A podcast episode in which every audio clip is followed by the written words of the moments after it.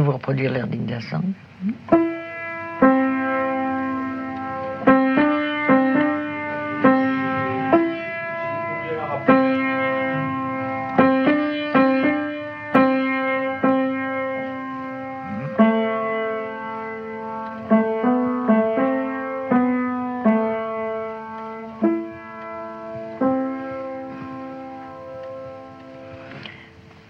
Bonjour à toutes et à tous et bienvenue dans cette longue matinée de cette traversée de l'été avec Duras. Aujourd'hui, quatrième émission intitulée La sorcière. En effet, Marguerite Duras n'expose plus ses thèses, elle s'expose et quelquefois même se surexpose. Marguerite prend des risques et s'en fout. Elle s'autoproclame Marguerite Duras. Ce serait la méconnaître que de croire qu'elle prend la pause, non, elle croit en elle-même et pense qu'en allant puiser au plus profond, elle dit des choses sur nous, de nous. Marguerite la sorcière, Marguerite qui, quand elle dit je, proclame l'universel, Marguerite imprégnée par les lieux qu'elle habite, nous la retrouverons à midi dans Savannah Bay au cours des répétitions avec Madeleine Renaud et Bulogier, à 11 heures, le documentaire sur les traces de Marguerite Duras. À 10 heures, la rencontre. Mais tout d'abord, rendez-vous sur la plage de Trouville, l'un de ces trois lieux fétiches, en compagnie de Jean-Pierre Seton, dans les Nuits magnétiques, le 29 octobre 1980. Alors Marguerite, c'est... C'est là, oui. On était dans l'appartement au-dessus de la mer. Vous savez que j'ai trouvé un, un passage dans, dans, Nietzsche, dans le Gai Savoir, par hasard, là, ces jours-ci. Oui. Il disait que s'il euh, s'il avait fallu qu'il bâtisse une maison, il aurait aimé la bâtir jusque dans la mer. Pour, Oui. par- pour, partager, pour partager les secrets de ce beau monstre. Il dit ça comme ça. Oui, ouais. Ouais, c'est pas beaucoup, j'aime pas beaucoup Oui, ça, mais. j'imagine, c'est pas du tout. Ben moi, c'est dire que je gâte les marées et j'espère toujours qu'elle va, qu'elle va arriver à l'hôtel, vous voyez, là. Qu'elle va arriver au mur. C'est presque arrivé cet été. oui. Elle était à 10 mètres de la fenêtre. Et c'est vrai, il y a quelque chose comme ça qui joue. Je disais là à l'instant à notre ami, c'est toujours beau. Toujours beau. Quel que soit le temps. Quand c'est gris à Paris, c'est sublime ici, le gris. Même quand elle est insignifiante, c'est très beau. La Alors- mer. Antifer, c'est. Antifer, c'est après là-bas, vous voyez, après, après Sainte-Adresse. Il n'y a pas de pétrolier là, si? Euh, Il y en a un, très loin. Ah Il y en a deux. Il y en a deux, oui. Il y en a deux. Entre les deux pétroliers, il y a des, des chalutiers, comment on appelle ça Oui, des chalutiers. Mhm. Mais quelquefois, il y en a 25, 30. Mm. Il y en a un énorme devant cette adresse, là-bas. Ah oui. Vous voyez? Rouge. Hmm. Alors, Antifer, c'est un peu plus haut. Je pense que c'est quand même à 18 km de là.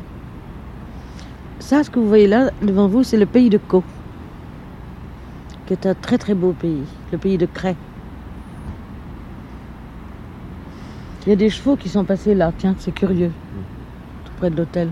L'autre jour, il y a, il y a un cheval qui est, qui, est, qui est tombé mort, là, ici, un peu plus loin. Ça a fait un événement, tout le monde est sorti voir, à la tombée de la nuit. Il est mort.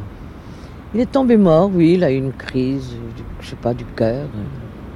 Un très beau cheval, paraît-il. Sur la plage de. Alors c'est la plage. C'est de- la plage qui touche Enkeville. Ouais. C'est encore là.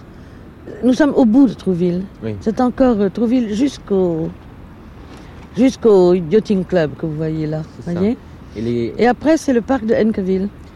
Et ensuite, c'est Criquebeuf, Peine de Pie. Hum. Mais les collines d'argile, c'est après Les collines d'argile sont immédiatement après le yacht club. ce qui s'appelle les roches noires en fait. C'est ça. Ouais. Oui, oui. Exactement. L'hôtel a, fonctionné jusqu'en 1960. Là, devant, vous aviez un- un- une terrasse couverte où on prenait le thé. Regardez, vous êtes entouré de, de moucherons comme, euh, comme pendant l'été. Oui, mais en tout cas, c'est cette plage, euh, même fict- fictivement, enfin, c'est la plage des... de la jeune fille, de l'enfant. Oui, voilà, l'enfant prenait ce chemin. Il descendait par l'escalier là, voyez? Tout Ah oui. suite, après le mur euh, des Roches Noires. Et ils allaient par là, au milieu, là où il y a les mouettes. Les enfants des écoles là-haut. Les enfants des colonies de vacances, je veux dire. Et alors, il est allé acheter la carte postale là-bas, voyez Après les tennis. Voilà. C'est drôle de parler comme ça, non? Comme si c'était. C'est vrai, C'est ça. c'est vrai. C'est un, un- un élément de vérité. Enfin, c'est un. Absolument. Mm, ouais. mm. Et la jeune fille descendait aussi là. Elle l'attendait là, dans ce parages-là. Elle le voyait venir de là-bas, là-bas, là-bas, de très loin. Minuscule. C'est une très belle histoire d'amour, ça aussi. Je pense que c'est peut-être la plus belle que j'ai écrite. Mm. Je le pense pour le moment. Je suis folle de l'été 80. Pas en tant qu'été, en tant que ce que j'y ai vu. Mm. Finalement, c'est un texte. euh, c'est vraiment un texte de fiction. Il y a un que- entrelac de textes, dont certains textes de fiction. C'est-à-dire que le- les faits contemporains, les faits, ce qu'on dit, ce qu'on appelle les faits réels, qui ne sont jamais vraiment très bien connus, Mm. contiennent en eux-mêmes une sorte de de potentiel, oui, je reprends le mot, de fiction fantastique. Dans ce que, c'est, c'est la légende, enfin Mm. déjà. hein. Il y a encore des mouches, c'est drôle. Pourquoi les chevaux viennent là maintenant, tout près des murs? D'habitude, ils allaient là-bas.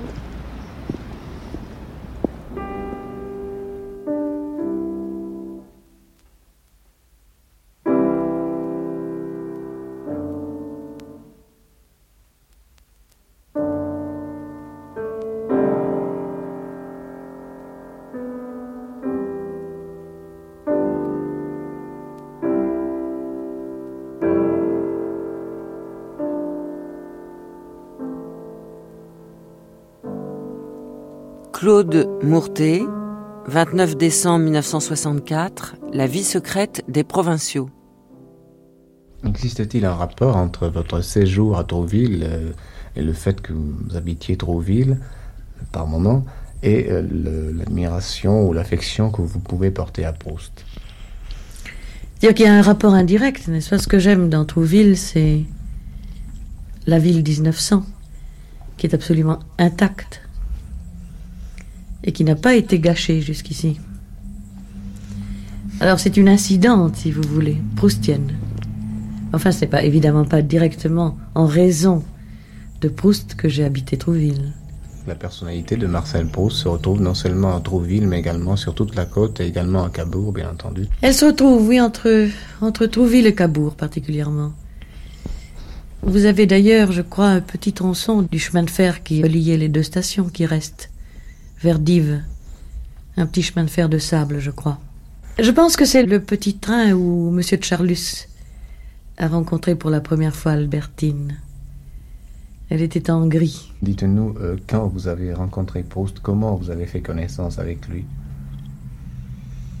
Vous savez, c'est une rencontre qui ne se termine pas. Je pense que je. Tous les ans, je lis Proust.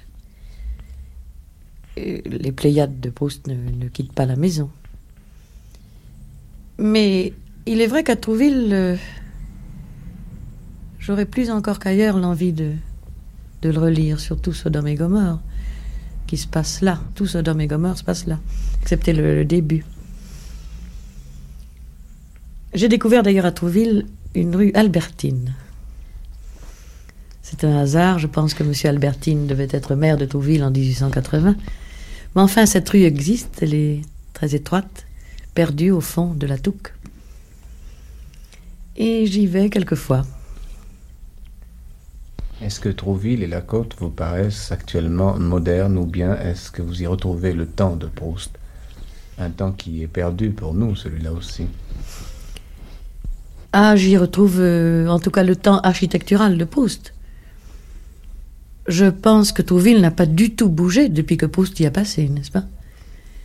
Et même l'hôtel que j'habite, qui est l'ancien palace des Roches Noires, qui est de 1840, à part le hall qui a été refait en 1925, il est tel que Proust l'a connu. Certainement, les miroirs des couloirs euh, sont les mêmes.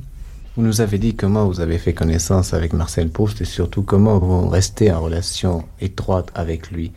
Voulez-vous nous dire maintenant quelle influence a eu Proust sur vous? Oh, énorme. Énorme, mais encore une fois indirecte, c'est-à-dire qu'il m'a appris à lire.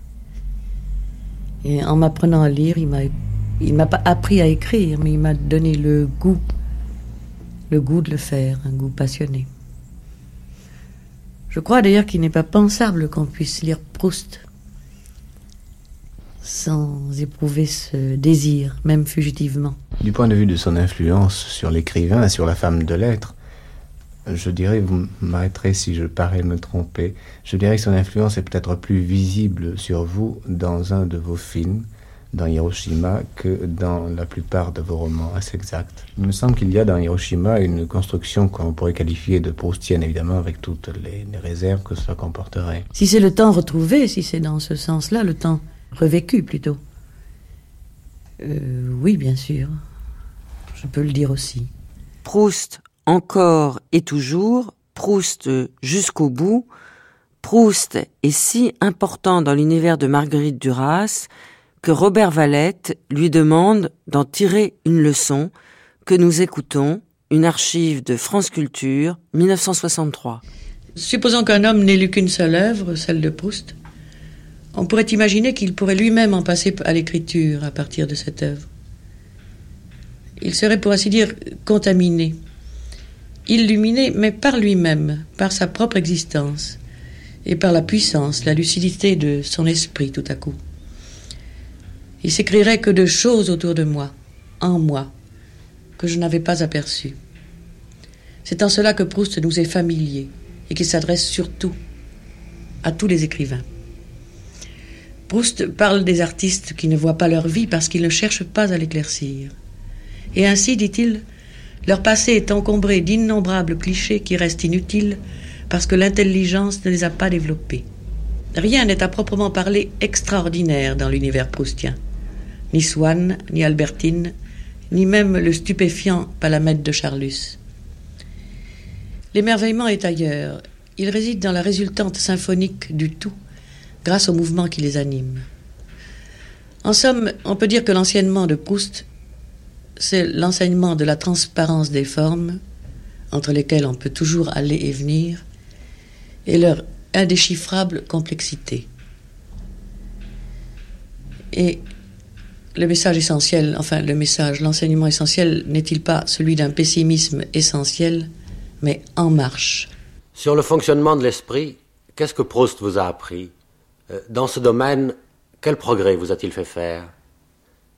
À moi personnellement, il m'a appris à lire. Je l'ai lu tard, et après que j'ai commencé à écrire dans ma vie. Mais m'ayant appris à lire, il m'a forcément aussi appris à écrire, c'est-à-dire à éviter d'écrire comme lui ne le faisait pas. C'est à cause de lui que j'ai relu Gide et Peggy, par exemple, d'un tout autre œil que la première fois. Pas bienveillant du tout. Il m'a appris l'horreur des rhéteurs, et que le mensonge en littérature existe, et qu'il est toujours didactique.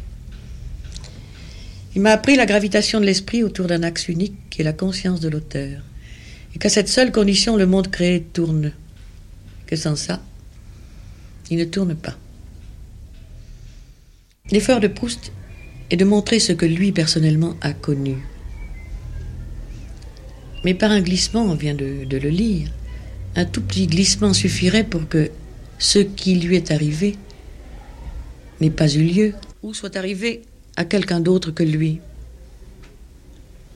L'effort de Joyce est un effort de réfutation absolue des valeurs qui l'ont précédé. Il crée une sémantique nouvelle de la sensibilité de l'écrivain devant le monde. Rien de pareil chez Proust. Proust n'a pas voulu créer ni transformer le roman moderne. De là, sans doute, vient ce sentiment, cette impression profonde d'un futurisme constant dans son œuvre, mais un futurisme qui vous concerne on a toujours l'impression qu'on pourrait continuer, compléter le récit proustien par le sien propre. Je veux dire que ces romans sont ouverts, les portes sont ouvertes dans ces romans. On peut y entrer. C'est cela que j'entends par euh, futurisme. Le futur, c'est le lecteur actuel de Proust, celui qui est en train de le découvrir. Borges disait que Shakespeare n'existait pas, que Shakespeare était le lecteur de Hamlet dans le temps de la lecture, au moment où il lisait Hamlet. Shakespeare, c'est moi quand je lis Hamlet. Eh bien, je trouve que cette boutade superbe s'applique admirablement à Proust. Proust, c'est moi lorsque je lis à l'ombre des jeunes filles en fleurs. C'est en cela qu'on pourrait dire que quand on lit Proust, on l'écrit. On a le sentiment de l'écriture.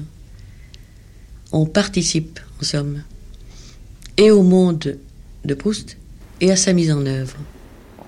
Oui, c'est ça de, à propos de Proust, enfin de ce passage dont je, dont je parlais. Vous dites, vous parlez des soirées écrites, dorénavant lecture sans fin, sans fond même. Oui.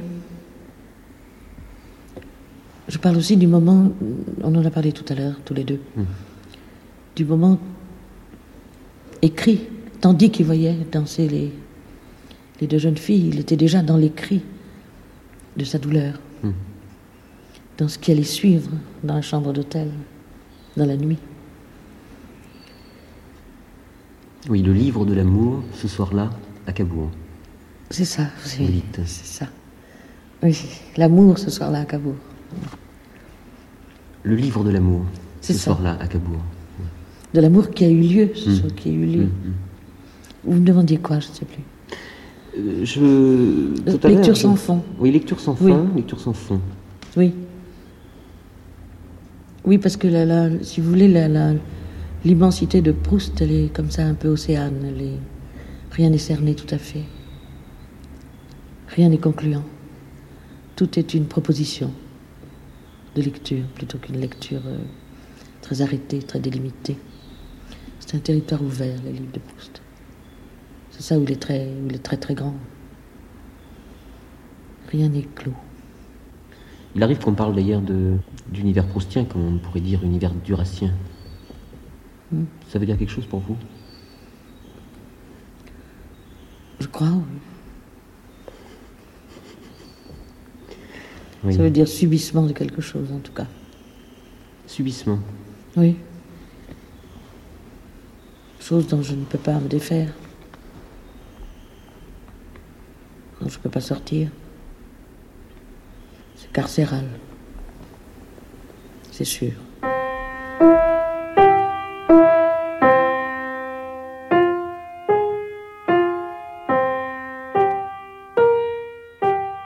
Vous écoutez France Culture, Marguerite Duras numéro 4, La sorcière, Marguerite qui s'entretient avec Marianne Alphand, à Trouville, pour le premier numéro de cette émission Le Bon Plaisir, archive du 24 octobre 1984. Vous voulez savoir pourquoi je fais la cuisine? Euh, Parce que j'aime beaucoup ça. C'est l'endroit le plus, le plus apparemment antinomique de, de celui de l'écrit. Et pourtant, on est dans la même solitude quand on fait la cuisine la même inventivité. on est un auteur quand on fait la cuisine. Hein? Moi, par exemple, il y a des choses que je suis unique en France à faire. Quoi? Ah, L'omelette vietnamienne. Ça commence à faire le nombre de gens qui me disent que c'est la meilleure chose qu'ils ont mangée de leur vie. Vous vous rendez compte? Comment voulez-vous que je sois indifférente à ça? J'ai cette faculté-là de, de pouvoir refaire les, plats quand je les mange. Puis dans un restaurant, une fois, elle était particulièrement bonne. Et je l'ai réinventée à partir de ce, soir-là. C'est très long. c'est très long. Il faut, faut, aller à Paris pour acheter les, les ingrédients. C'est vrai qu'on est en position d'auteur. Et on a un public. On a un public, on a des mangeurs. Et vous inventez toutes les recettes? J'invente des titres, voyez. Par exemple, je fais, je donne des titres suivant l'origine du plat. En général, je les appelle du nom de la personne qui m'a donné la recette. Par exemple, pour les, boulettes de viande,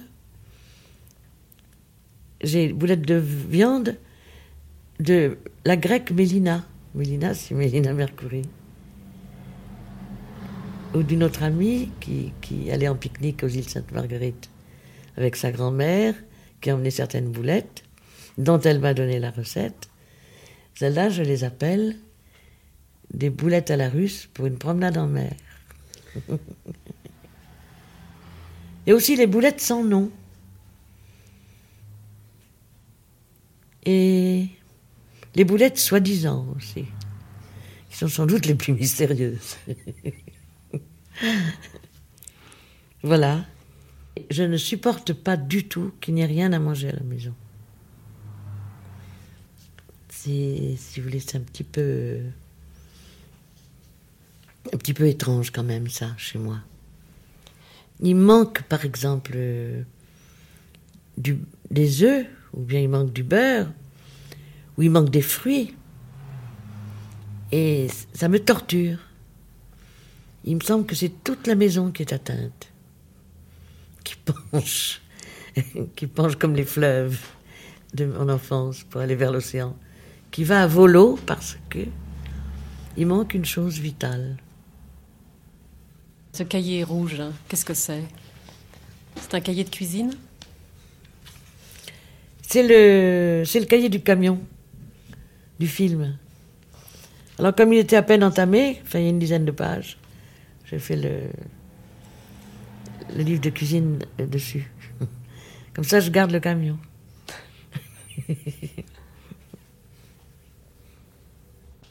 Il y a la recette du. Euh, mais j'ai perdu, mais je l'avais écrite, je me souviens à peu près. De la potée bretonne, avec un jambonneau et toutes sortes de légumes. Elle a été assez longue, la recette. Parce que j'adore ça, j'adore écrire des, choses comme ça. Et la fin, alors qu'elle est parfaitement cuite, euh, quand elle est parfaitement cuite, que toute la maison embaume la potée, et Dieu sait si ça sent bon. Je dis qu'on n'est pas tenu de la manger du tout, qu'on n'a qu'à aller se coucher, et puis, puis qu'à minuit, si on a faim, on peut toujours descendre, euh, boire un verre de lait. Il y en a au frigo. Voilà. ça m'amuse. Il y a aussi des plats qu'on doit faire quand il y a des amis qu'on aime. Et puis des plats qu'on fait avec des, des, gens étrangers. Mais pas beaucoup, parce que les gens étrangers, je ne reçois pas beaucoup. Et les gens étrangers, ce sont des plats euh, malsains oh Non, empoisonnés des omelettes à l'arsenic.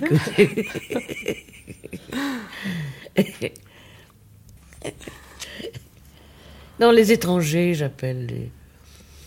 les étrangers, je ne sais pas moi. C'est vite fait quand quelqu'un n'est plus étranger, ça peut se faire en deux minutes. Je ne suis pas très expansive. Mais les gens ne se trompent pas là-dessus parce que je leur donne à manger. Je leur dis pas que je les aime, je les embrasse pas. Je, je suis pas quelqu'un de tendre. À part Yann. Yann, oui. Je suis très, très tendre avec Yann. Alors, je fais à manger pour les autres. Il y avait aussi des plats de poisson. J'étais élevé au poisson. Moi. Pour ça que j'étais comme un squelette. Maigre, étant enfant, j'étais maigre. Oui, je fais très bien des plats de poisson.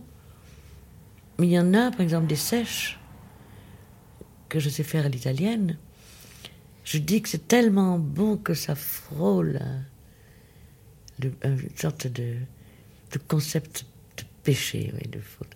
Et que ça, on ne doit le faire vraiment qu'avec les plus chers des amis. Et jamais seul. Jamais, dans aucun cas, on doit faire de cuisine pour soi seul. Parce que je pense que c'est ça le chemin du, qui mène à l'installation définitive du désespoir.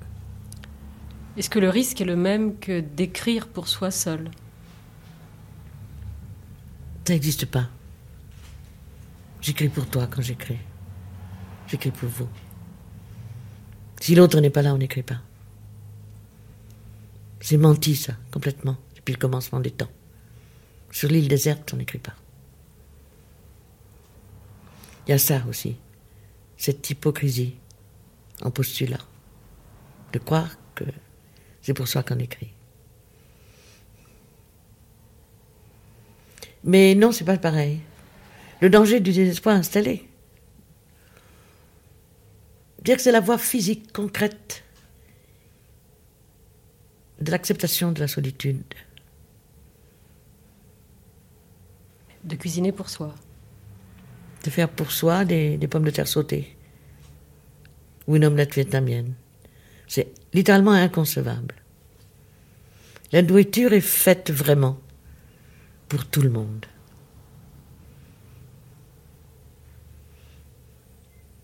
C'est la... comme la vie. Elle est vraiment faite pour tous. Pas la littérature.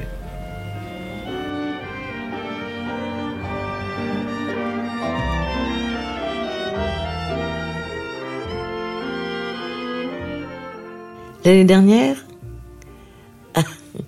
à, Trouville, on s'était déguisé avec des passoires qu'on se mettait sur la tête. On avait tous des passoires, des passoires de cuisine sur la tête. C'est prodigieux. On faisait peur aux gens parce qu'on se mettait sur les balcons. Et ils se demandaient ce, que c'était que ces astronautes. C'est un souvenir de fou rire, mais à mourir.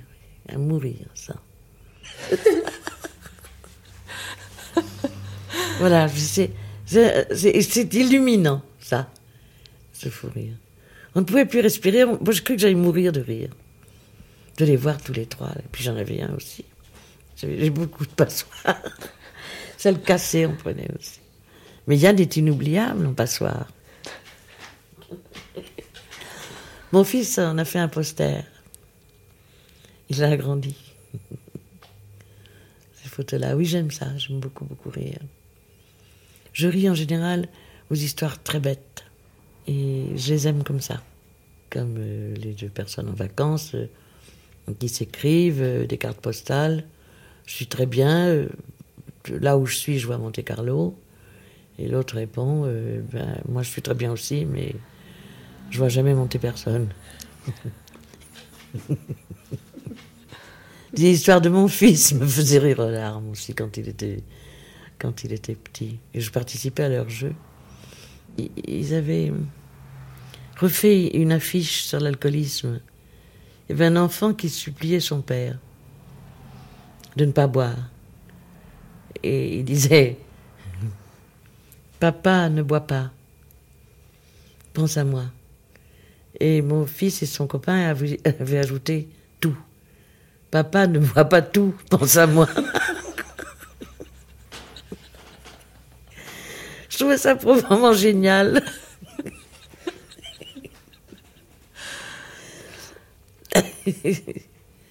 voilà.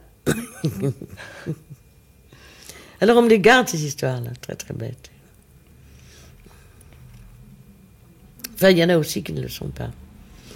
Ils ne sont pas forcément idiotes tous, toutes. Je ris aussi, euh, oui, enfin, comme tous les gens qui, qui ont des fous rires. Vous saviez ça, qu'il y avait des gens qui n'avaient jamais de fou rire Non. Ça existe. C'est terrible ce que je vous apprends là. Eh bien, ça existe. C'est une chose incontrôlable, ça vous tombe dessus, un fou rire. Ben, ils n'ont pas ça, ils n'ont pas ce dérèglement. Ils peuvent toujours euh, cesser de rire. Ils rient, mais à tout moment, ils peuvent cesser de le faire. C'est terrifiant. C'est ça qui est terrifiant. De ne pas connaître ça, cette ivresse de, de la rigolade, disons le mot. On est la proie du rire. Le rire s'empare de vous, puis ça dure quelquefois. au théâtre. Moi, je me souviens d'un spectacle de nos japonais, j'aime vous dire que c'était tragique, parce que on était deux. On se faisait insulter par tout le monde et il n'y avait rien à faire. Rien à faire. C'est quelqu'un qui n'avait jamais vu de nous qui, qui me demandait des explications.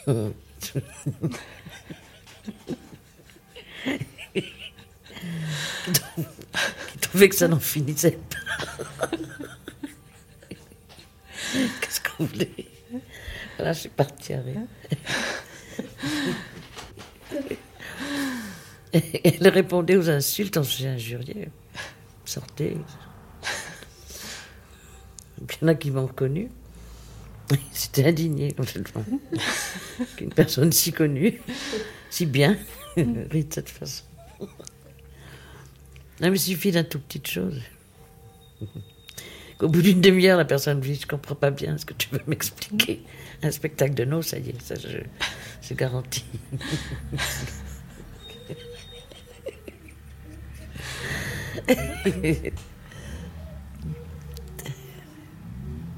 oh, c'est joli. ce- C'est un chien? Non Non, c'est une musique. C'est la musique C'est un chien Qu'est-ce que c'est? C'est une auto qui la radio. Vous croyez? Ah oui. Qu'est-ce que vous, qu'est-ce que tu, qu'est-ce que vous voulez que ce soit? Un chien. C'est vrai que j'ai lu une nouvelle d'une amie à moi, son chien chantait Carmen. Mais ça, je ne, non, je ne l'ai jamais vu. C'était très joli d'ailleurs, il chantait Carmen. Elle, elle trouvait ça naturel, mais les, autres gens, non. Alors elle l'amenait dans une clinique et puis le, le docteur lui disait écoutez, il vous aime tellement, on va le laisser, il faut pas le quitter, il faut rentrer à la clinique avec lui. Vous avez compris?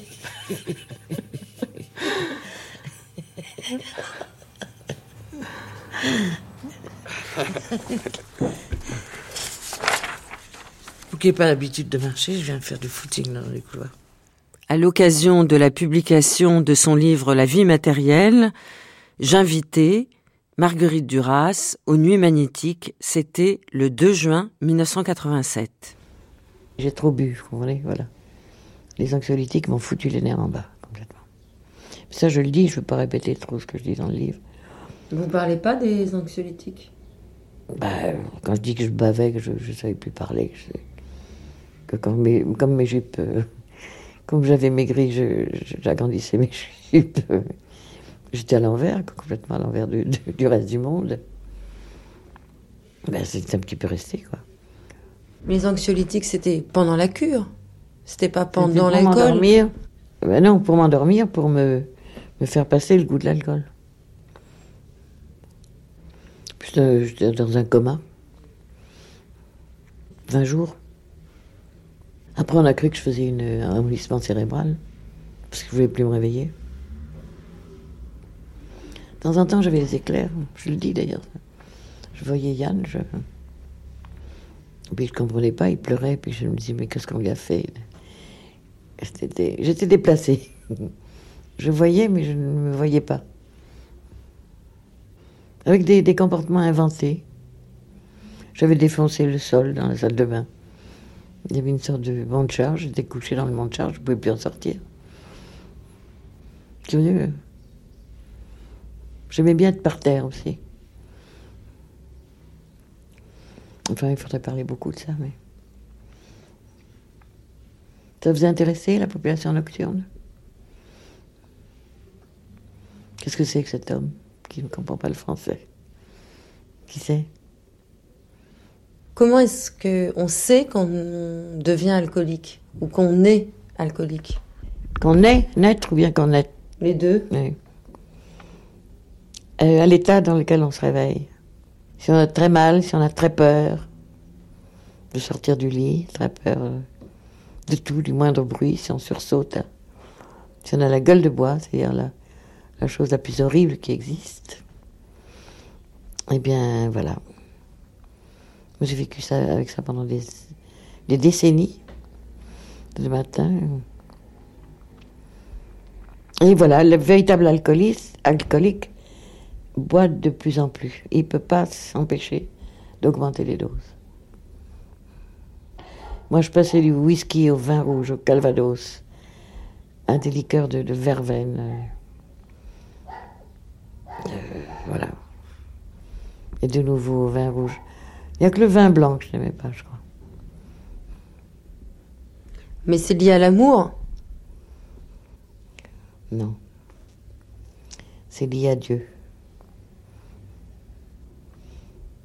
Ça pallie à un manque essentiel. Qui n'est pas un manque de compagnie du tout. Qui est un manque d'ordre essentiel, essentiellement défini comme ça. Dieu.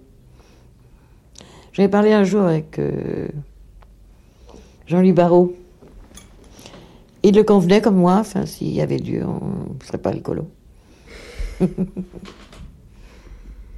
non, ça a commencé, je n'ai pas osé le dire, ça. J'étais si maigre étant petite. J'étais restée si maigre après la guerre, tout ça. Que ma mère me, commandait d'Indochine des bouteilles de. Des, caisses de bière pour que je bois de la bière le matin. Pour que je grossisse. Et pour, l'allaitement de l'enfant aussi. Bon, ça a commencé comme ça. Puis j'ai un homme qui a commencé à boire cette bière que ma mère m'envoyait avec moi, puis on a commencé à boire à deux. Et puis après, bon, je suis, des aventures avec un autre homme qui, lui, était alcoolique. Mais beaucoup moins que moi, quand même. Je n'ai jamais connu d'aussi alcoolique que moi. J'ai quand même fait une chose. Si jamais euh, vous recommenciez à boire de l'alcool, est-ce que vous repartiriez dans la cure? Non. Non, on peut pas. C'est la seule chose. Euh, sur laquelle je compte, c'est que je. Sauf forcé, évidemment. Mais dans une, ambulance, je serais obligée de la subir. Parce que tout, tout, tout est de piqûres maintenant. On peut faire des piqûres de, tout ce qu'on m'a donné, du Trinxène. Trinxène ou Trinxène Trinxène. On peut me la faire, la cure. Oui, j'oublie une autre, un autre terme dans la définition de l'alcoolique.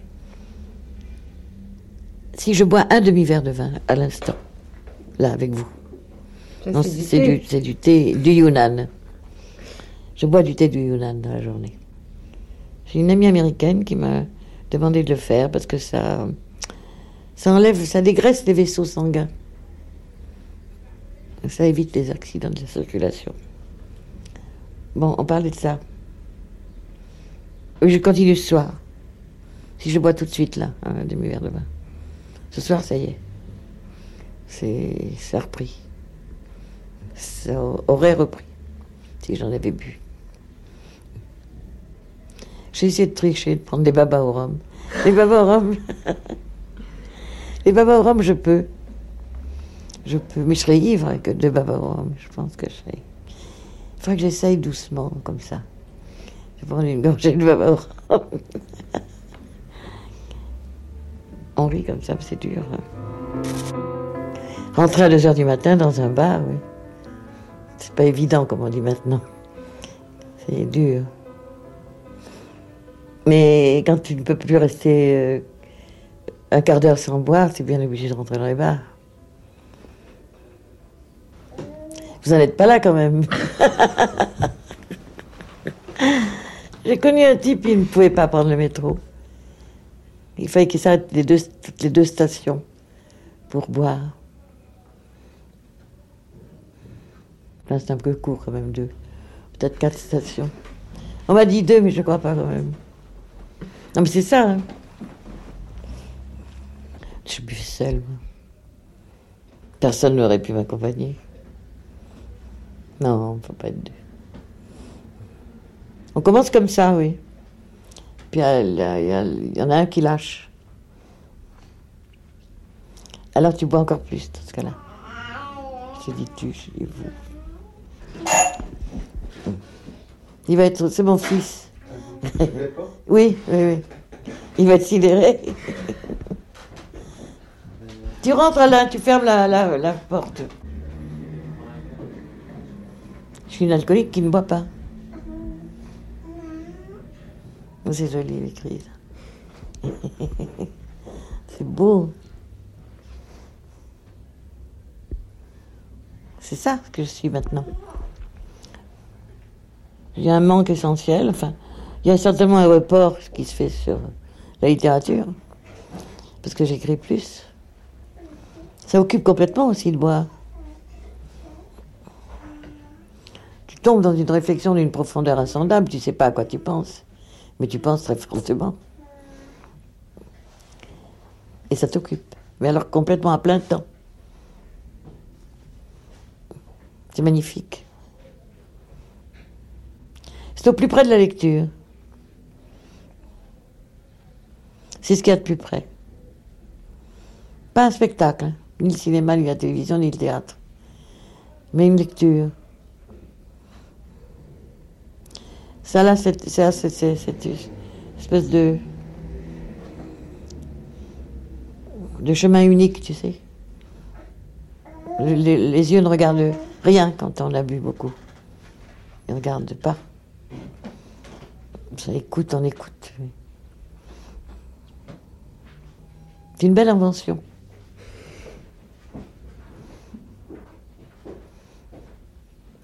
Je pense que je vais décourager tous les gens qui m'écrivent pour me dire de venir dire aux gens de ne pas boire.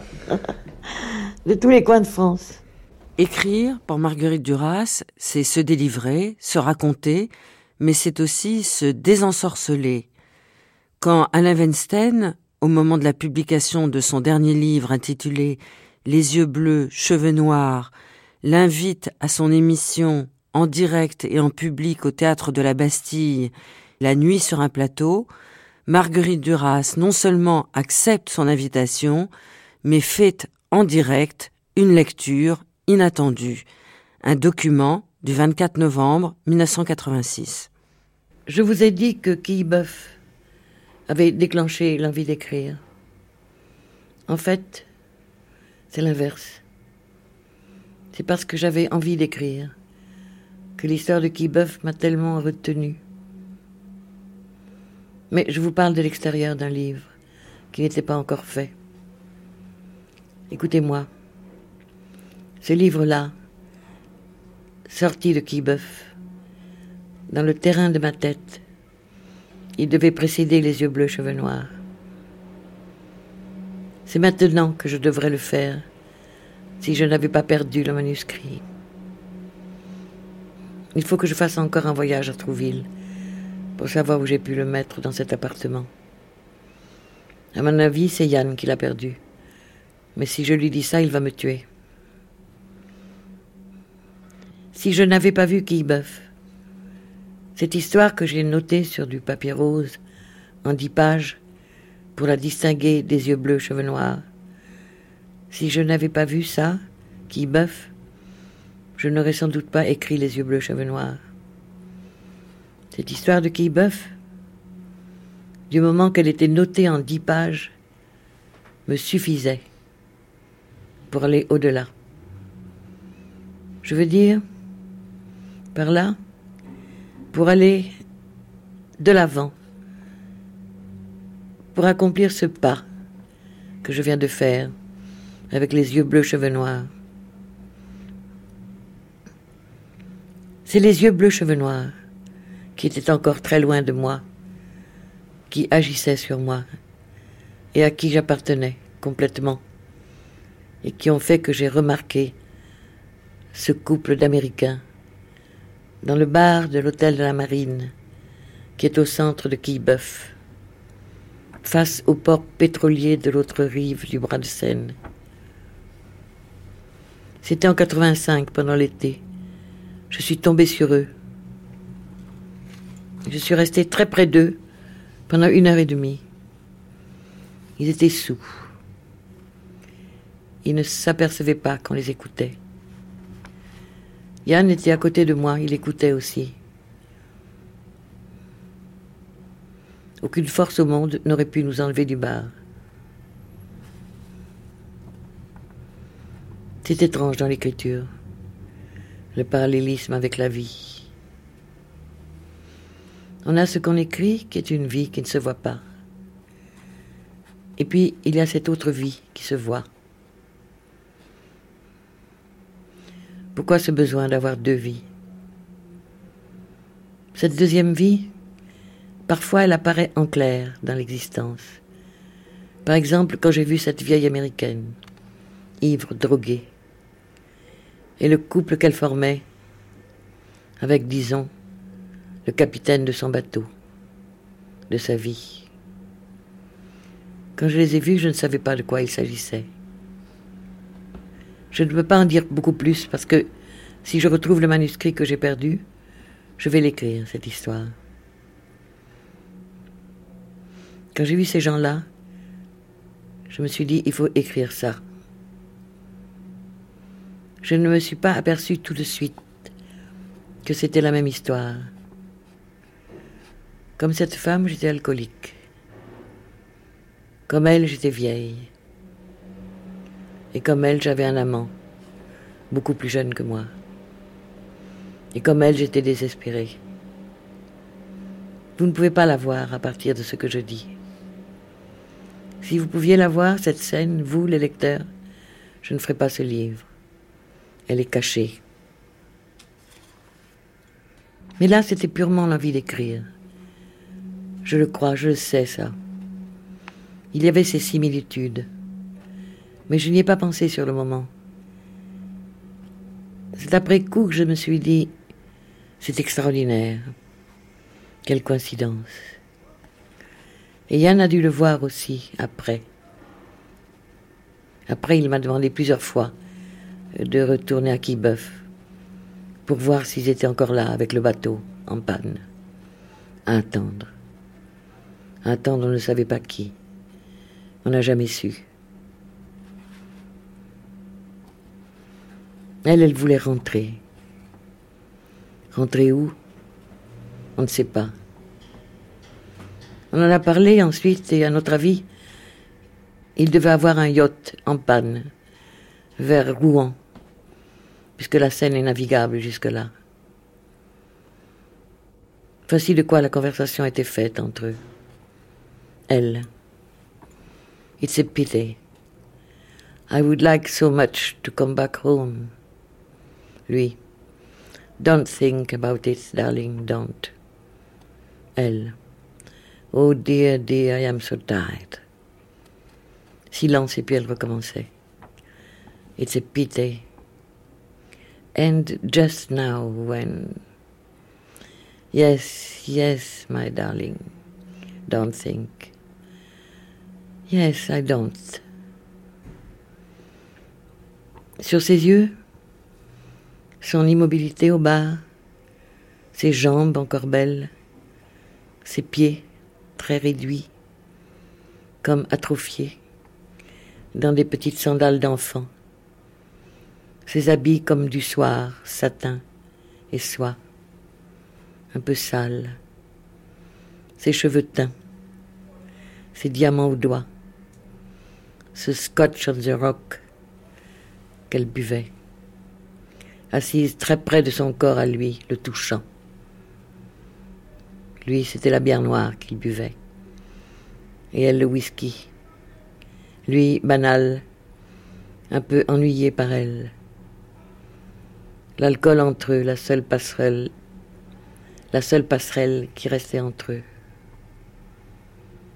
Avec Dieu, je me disais, je pourrais écrire ce livre. J'ai retrouvé le manuscrit. Mais je n'écrirai pas le livre. Someday he'll come along, the man I love, and he'll be big and strong, the man I love.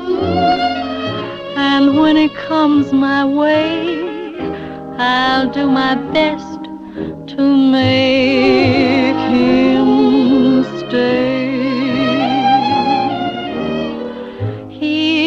at me and smile, I'll understand.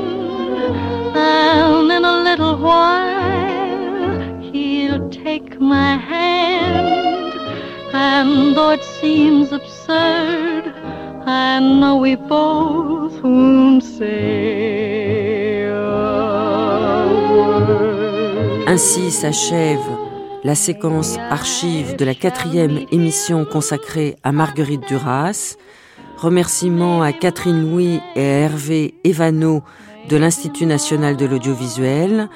À midi, vous pourrez écouter un document exceptionnel, un film de Michel Porte, consacré aux répétitions de Savanabé de Marguerite Duras en compagnie de Madeleine Renaud et de Bulogier. Nous vous en proposons tout de suite un court extrait. Vous ne comprenez plus que très peu de ce qu'on vous dit. Que très peu de ce qu'on Ne baisse pas, euh, ne baisse pas de, de registre. Comment? C'est à moi? Ne baissez pas les voix. Oui, non. De très peu de ce qu'on me dit. Quelquefois, rien. Quelquefois, Tout. tu souris aussi. Tout. Tu, tu- si ça t'arrange, quelquefois tout. Bon. Tu Quelquefois le dis tout. comme tu veux. Quelquefois, tout. Essaye de le redire en, lui, en le lui demandant. Ça. Essaye de le redire en lui le demandant. Qui? Dans le sens, Madeleine. Dans le sens, mais quand même, il y aura quelqu'un qui viendra chaque soir. C'est moi? Oui, essaye de lui demander, de lui, de, au lieu de dire ça, de lui demander ça. Essaye. Quelqu'un viendra chaque soir pour voir? Et pour allumer les lampes. Et un jour, il n'y aura plus de lumière. Garde-le, Madeleine, c'est très bien. Très, très bien. Vous écoutez France Culture, Marguerite Duras, La Sorcière. Dans quelques instants, la rencontre.